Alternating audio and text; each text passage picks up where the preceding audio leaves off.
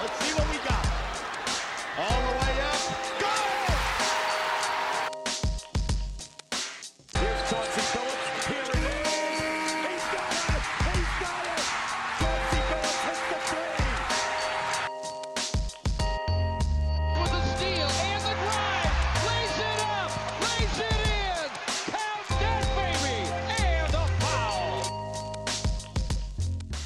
Bonjour à tous et bienvenue dans les escales des chroniques de Motor City. Habituellement, les chroniques de Motor City, c'est votre podcast dédié à l'histoire et à la culture des trois Pistons. Mais aujourd'hui, on continue notre série d'escales qui sont des histoires qui dépassent le cadre des Pistons et qui nous feront voyager dans tous les États-Unis. Alors encore une chronique qui sort de manière irrégulière, malheureusement, vous commencez à en avoir l'habitude, mais bon, l'important c'est que ce podcast vive et surtout que j'essaye de garder le même niveau dans le contenu, quitte à ben, prendre un peu plus de temps. Mais aujourd'hui, j'ai une histoire assez incroyable à vous raconter. Et pour cette chronique, d'ailleurs, on s'éloigne finalement pas trop de Détroit, puisqu'on se déplace à Twin City, surnom de la petite ville de Benton Harbor dans le Michigan, célèbre pour avoir accueilli au tout début des années 1900 la House of David, la maison de David, une secte religieuse israélite. Alors, quel lien avec le basket? Eh bien, c'est très simple. En fait, cette secte va utiliser le sport, et justement le basket, pour se faire connaître. En fait, pour répandre sa bonne parole, eh bien la House of David n'a pas fait de porte-à-porte ou n'a pas arrêté les gens dans la rue, mais a tout simplement monté des équipes de baseball et de basketball qu'elle a envoyé faire des matchs un peu partout aux États-Unis. Aux États-Unis, mais pas que, puisque vous verrez qu'ils ont également dépassé les frontières et qu'ils ne se sont pas arrêtés dans leur seul pays pour dire un mot sur leurs croyances. Donc déjà, cette connexion secte basketball, bah, nous, ça nous intéresse beaucoup. Mais en plus, la House of David a beaucoup de choses à raconter sur son fonctionnement, puisqu'à son sommet, elle comptait plusieurs centaines de membres qui venaient de partout en Amérique, mais aussi d'Europe et d'Asie, qui ensemble ont développé une vraie communauté économique qui a permis à la ville de Benton Harbor justement de connaître un vrai développement. Mais bon, comme ça reste une secte, les choses ont mal fini, avec un gourou accusé d'abuser sexuellement des jeunes filles de son groupe, et une division de la House of David qui a marqué le début de la fin de l'âge d'or de la secte, même si elle existe encore toujours aujourd'hui. Bref, c'est encore une histoire dont je me suis beaucoup amusé à écrire, et j'espère qu'elle trouvera un bon écho chez vous. Il y aura des choses très sérieuses abordées au sujet de la House of David, qui dépassent bien sûr le cadre du basket, mais le sport prend tellement d'importance dans cette histoire qu'on y revient toujours. Bref, cette escale à Twin City dédiée à la secte de la House of David commence maintenant.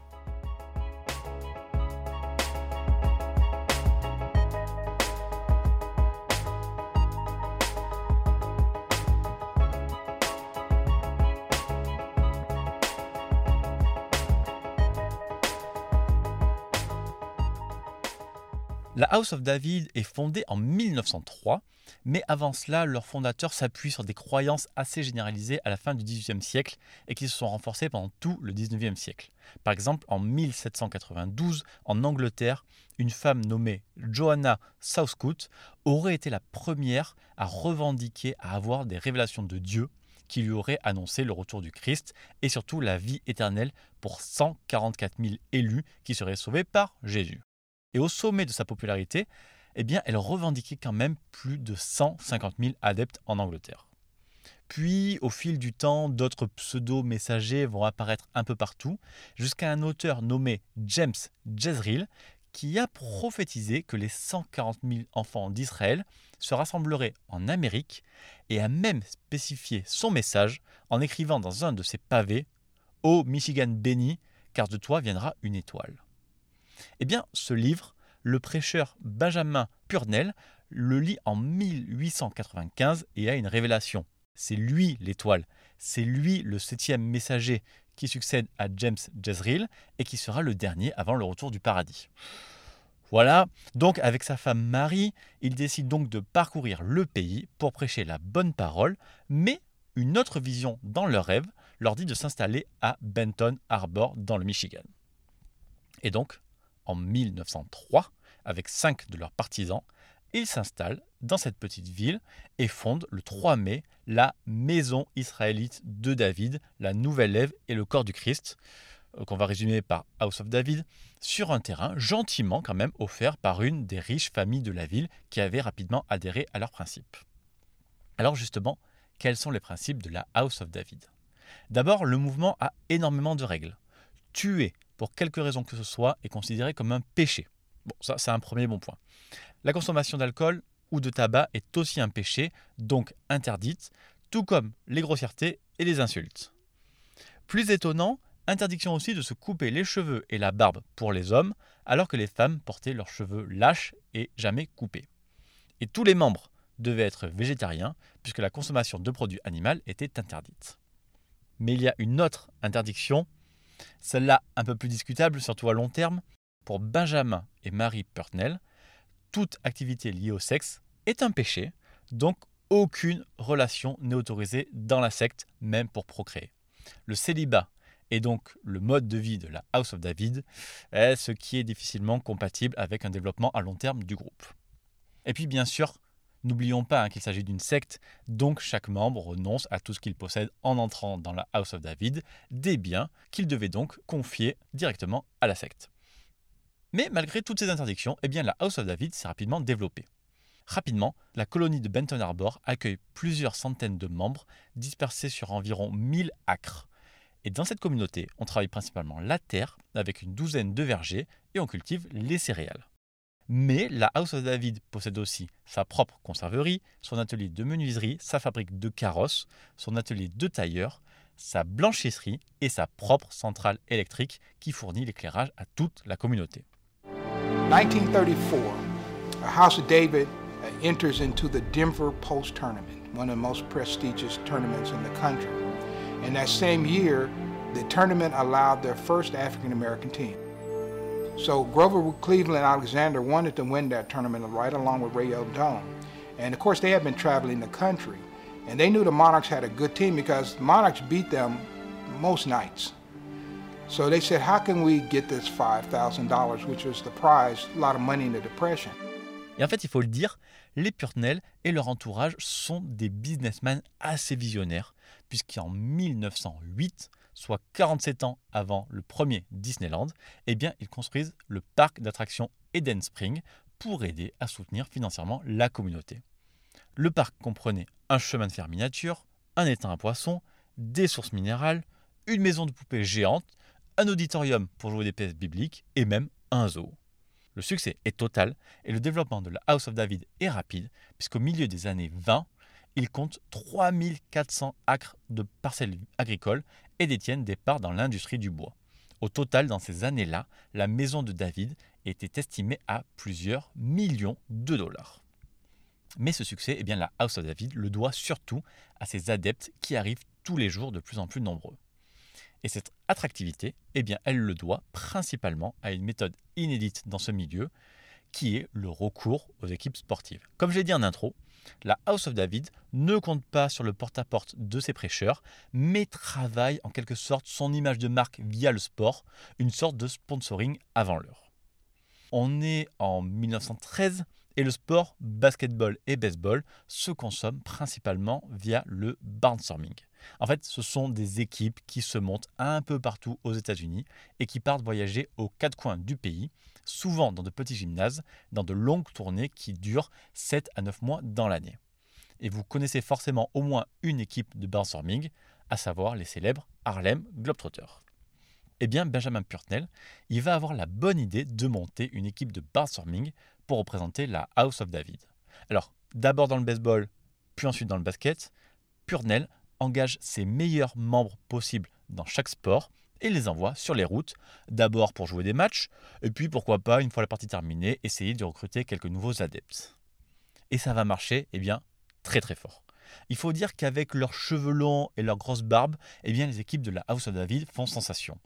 Les gens veulent les voir, parce que la secte grossit de plus en plus, parce que leurs membres ont l'air de gentils originaux, et surtout parce qu'ils sont bons dans leur sport. C'est d'abord au baseball que la House of David cartonne. L'équipe, en fait, elle a de super joueurs et pratique un jeu très spectaculaire, l'équivalent des Harlem Globetrotters justement, mais dans le baseball. Rapidement, ils jouent devant des milliers de personnes et trouvent toujours une petite ville qui veut les voir. Les Davids, comme ils sont appelés, jouent face à des équipes semi-professionnelles et même contre des professionnels de ligues mineures. Et puis, la House of David casse également la ségrégation noir-blanc qui régnait dans le baseball à cette époque. En fait, la secte, elle se limite visiblement pas trop à la couleur de peau pour répandre la parole de Dieu, et les Davids sont parmi les rares blancs à affronter des équipes de Negros League, ces ligues professionnelles de baseball réservées aux Noirs pendant la ségrégation. Et le succès de la House of David est même international, puisque l'équipe s'exporte au Canada, au Mexique et à Cuba. Mais sur la fin des années 20, eh bien, la House of David va quand même rappeler au monde qu'elle est une secte, puisque son fondateur, Benjamin Purnell, est accusé d'être un charlatan, un violeur et un agresseur d'enfants. En fait, en utilisant la religion, Purnell a forcé plusieurs femmes et des jeunes filles de son groupe à avoir des rapports sexuels avec lui. En gros, il disait à ses filles qu'un rapport sexuel avec lui faisait partie des rites religieux.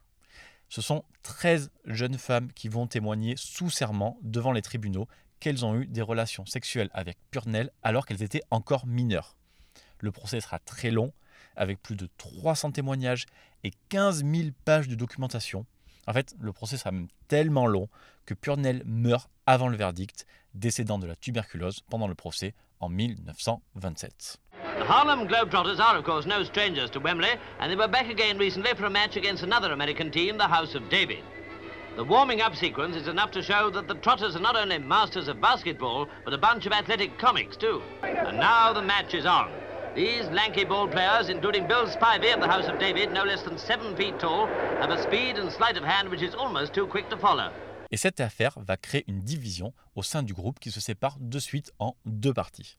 D'un côté, le groupe dirigé par Marie Purnell qui récupère la moitié du terrain pour y construire la New House of David, plus connue sous le nom de Mary's City of David.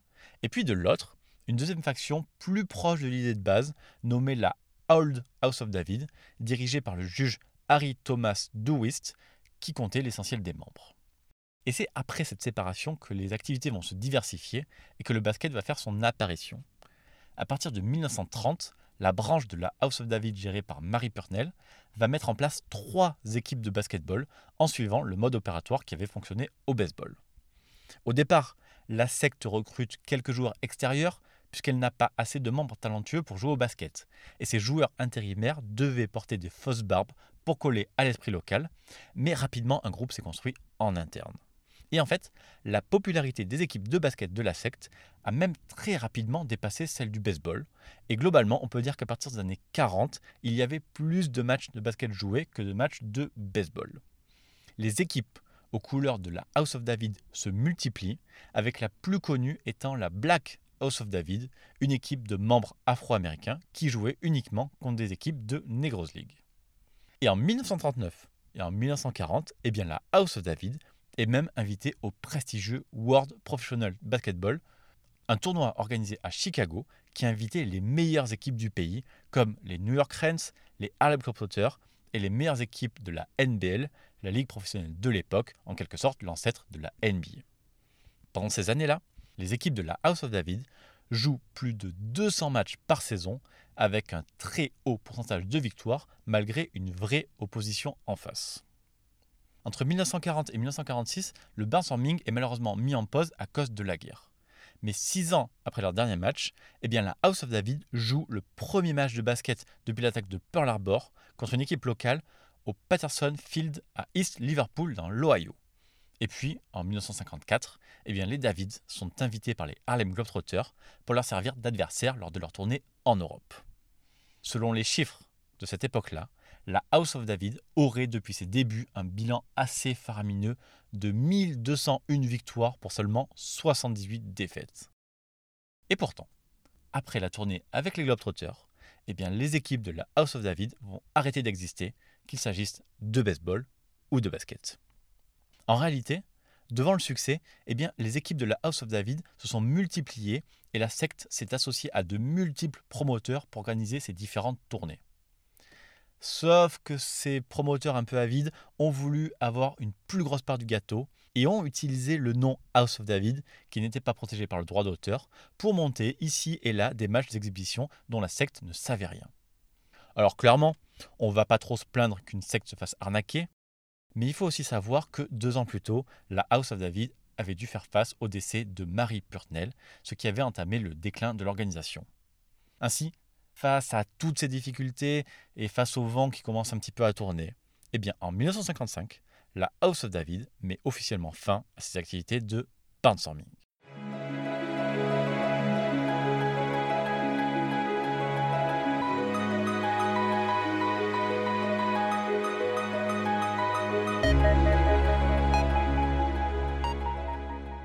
Alors, à partir des années 60, eh la House of David a commencé à perdre de plus en plus de membres.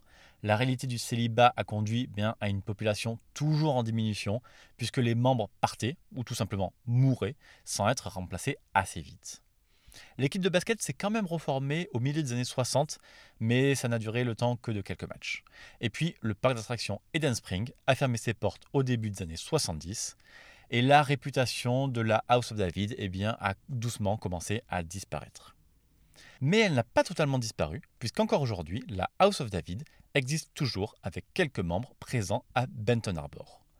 Les derniers articles de presse parlent d'une trentaine de fidèles, des gens solitaires, sans famille, ben oui, mais toujours réunis par les croyances de l'époque. Ils vivent sans péché, ils étudient les paroles de la Bible et de Benjamin Purnell, et finalement, ben, leur nombre de plus en plus restreint ne les inquiète pas tant, puisque Marie Purnell a prophétisé un jour que le fameux grand rassemblement aurait lieu quand le nombre de fidèles serait si petit qu'il pourrait rentrer dans son placard. Pour info, il y a même un musée qui rend hommage à la communauté et à son équipe de baseball, et le parc d'attractions Eden Spring a finalement été rénové en 2011 puis revendu. Alors que penser finalement de la House of David? Évidemment, on parle d'une secte, des gens qui profitent de la croyance d'autres personnes et dont le fondateur a été jugé pour abuser de jeunes filles, donc clairement le genre de personne à fuir. En revanche, si on se replace dans le contexte de l'époque, clairement la House of David avait plutôt une bonne réputation. Si on met de côté la foi, qui était vue très différemment au début des années 1900, on parle de gens plutôt bien intégrés, qui vivaient sans violence et qui donnaient du plaisir au public via les matchs de baseball et de basketball. Parce qu'en fait, c'est vrai que cette idée de monter des équipes avec le nom House of David, ses grosses barbes et ses longs cheveux, ouais, c'était quelque chose de plutôt génial et ça a extrêmement bien fonctionné. On parle d'équipes de baseball et de basketball hyper compétitives qui étaient en tournée tous les ans pendant plus de 40 ans et qui ont joué contre et avec des légendes de ces sports. Voilà, moi je pense qu'on a fait le tour de la House of David. N'oublions jamais qu'il s'agit d'une secte, mais j'avais envie de vous parler de leur aventure autour du basket dans cette escale à Twin City. Je vous rappelle que cette escale et toutes les chroniques de Motor City, si vous les avez aimées, sont à retrouver partout sur Apple Podcast, Spotify, Google Podcast, Deezer et sur les plateformes de podcast comme Podcast Addict sur Android. Si vous avez aimé ce que vous avez entendu, il y a deux manières de soutenir le podcast. Le plus simple, c'est d'en parler autour de vous, de le partager sur les réseaux, d'en parler à vos potes qui aiment l'histoire du basket ou même l'histoire tout court. Et l'autre possibilité, c'est d'aller sur Apple Podcast ou Spotify. On peut mettre des petites étoiles ou laisser un commentaire. J'adore lire ce que vous m'écrivez. Et puis surtout, ça aide à pousser le podcast et donc à faire découvrir les chroniques. Merci en tout cas à vous tous d'avoir été là jusqu'au bout pour cette escale. Pour le prochain épisode, bien sûr, on retourne à Détroit. Et en attendant, je vous invite à me retrouver sur Twitter, at MotorCityPod. Merci encore pour votre soutien et à très bientôt pour une prochaine chronique. Bye.